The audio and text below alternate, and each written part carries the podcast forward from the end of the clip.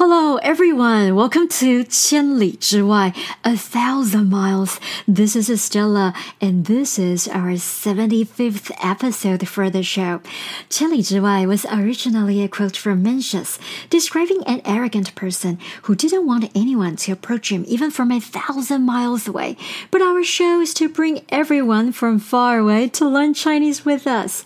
In this 12 episode long series, we will take a look at each one of the animals in the Chinese zodiac and the idioms associated with them.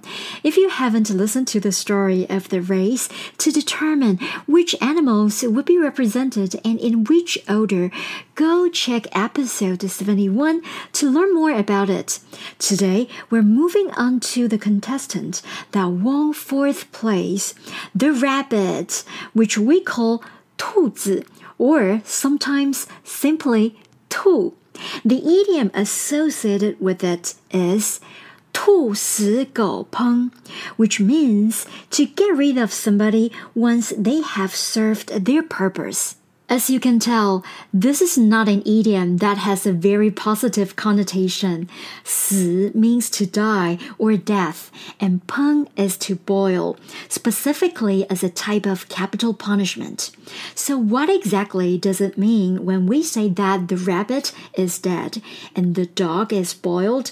In episode 9, we talked about the greatest historian Sima Qian, who completed Shi Ji, the records of the grand historian while he was in prison. It has been very influential when trying to look back at pre-modern Chinese history and is considered to be a foundational text on Chinese civilization. It covers around 2,500 years of ancient Chinese history and was used as the model for all subsequent dynastic histories of China. I highly recommend that you go listen to that episode for this great man's story and the idiom associated with him. Back to today's idiom. 兔死狗烹 was quoted from Shi Ji, in which it said, 狡兔死,走狗烹. The crafty hare is killed. The hunting dog is boiled. The meaning here was that after the dog had helped hunt the rabbit, the dog was also killed and cooked to eat. It's a metaphor to say that someone was disposed of after they were no longer useful. This was in reference to a story from the spring and autumn period where two wise men, Fan Li and Wen Zhong, helped their king Gou Jian in Yue Guo achieved victory over his rival in Wu Guo.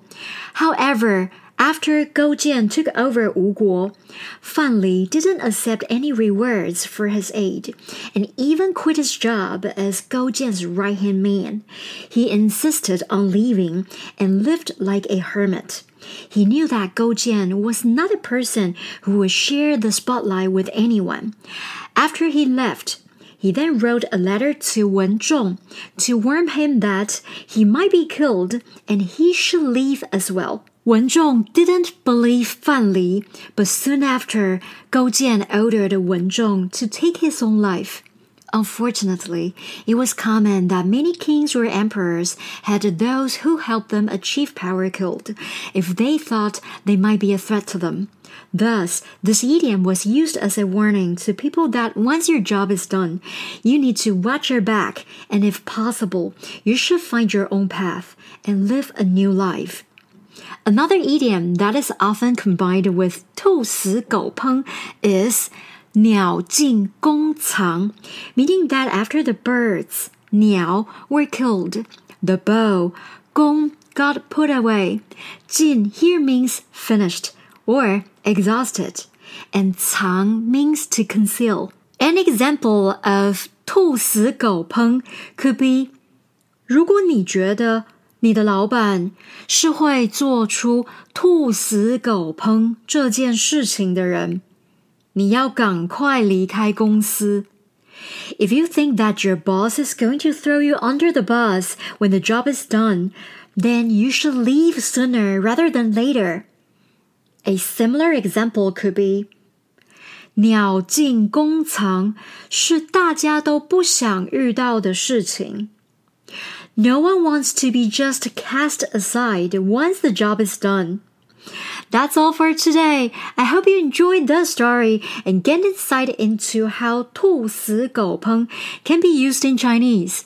The content was from the references and scripted by Mandarin X 中文课 Follow us on Facebook and Instagram for more Chinese learning. See you next time.